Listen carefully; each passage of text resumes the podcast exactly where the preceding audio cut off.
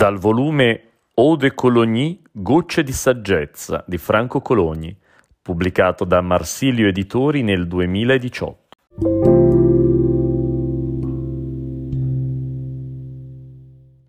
Ci sono parole che per lungo tempo dimenticate o neglette, o comunque relegate ad accezioni di significato più o meno ampie, di colpo si trovano ad assumere un ruolo di primo piano nella definizione dei rapporti sociali più diversi. È il caso della bellezza. Sarà merito di Sorrentino e del suo film, affresco di una bellezza che i protagonisti decadenti del film stesso non riescono a cogliere.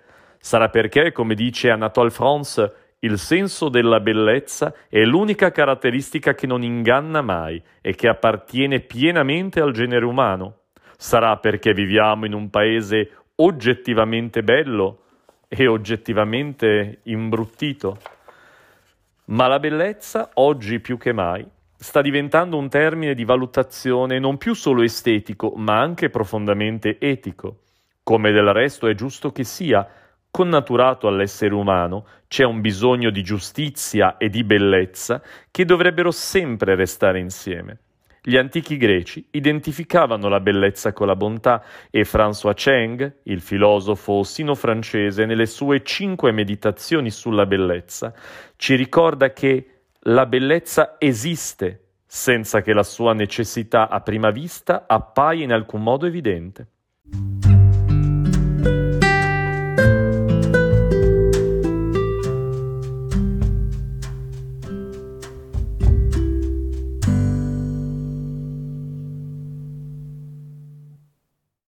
È qui, onnipresente, insistente, penetrante, pur dando l'impressione di essere superflua. È questo il suo mistero. Ed è proprio questo ai nostri occhi il mistero più grande. Un mistero che non smette mai di affascinarci e di incuriosirci. Se la bellezza è infatti il motore della curiosità, dato che ci fa sentire attratti verso qualcosa o qualcuno, ecco che la bellezza diventa anche un principio cardine della conoscenza la voglia di scoprire, la sana curiosità di conoscere che nulla ha a che vedere con la morbosa ossessione dei tanti programmi della TV spazzatura, sono alla base di ogni progresso. La bellezza è un vantaggio competitivo eccezionale. Gli oggetti belli e ben fatti possiedono un'anima e un'identità che li rende desiderabili e che contribuisce quindi al loro successo e le diverse sfaccettature di questo termine potrebbero costituire un prisma dai mille angoli. Qui ne vorrei analizzare solo due. Il primo è che se Dostoevsky scrisse che la bellezza salverà il mondo, questa stessa qualità dovrebbe e potrebbe salvare anche l'Italia.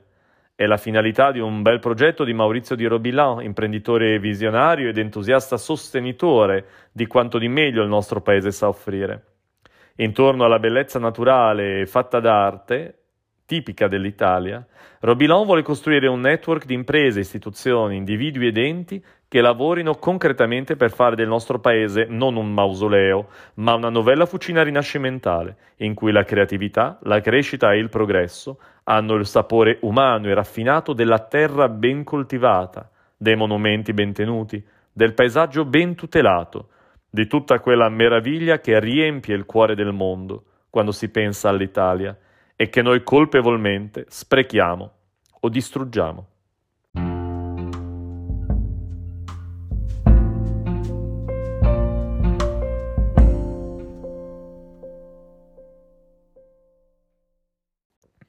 E il secondo è l'aspetto interattivo e sociale della bellezza, che si può contemplare in solitudine, ma che richiede anche una generosa dose di condivisione.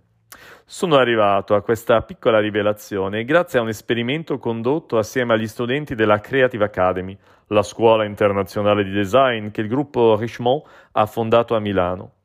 A cinque degli studenti è stato chiesto di scegliere un oggetto che a loro avviso fosse particolarmente bello e ben fatto e di spiegare il perché. La loro visione, fresca e inattesa, mi ha aperto il cuore perché gli oggetti erano stati da loro selezionati secondo criteri inattesi, profondi, anche rivoluzionari da un lato, ma proprio per questo profondamente autentici. In primo luogo la dimensione partecipativa. Bello è ciò che nasce dalla collaborazione, dal concorso tra tante menti e tante mani che esprimono visioni, sogni, saperi complementari. Poi le profonde novità che il bello deve contenere, novità che in successione si radicano in una tradizione senza tempo, ma che al momento della loro comparsa determinano canoni e prospettive nuove.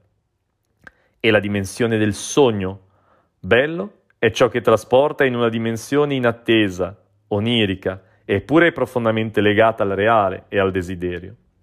I giovani ce lo insegnano, la grande bellezza è nei loro occhi e passa necessariamente attraverso le loro mani. Coltiviamoli con cura, perché sono loro gli artefici della bellezza di domani.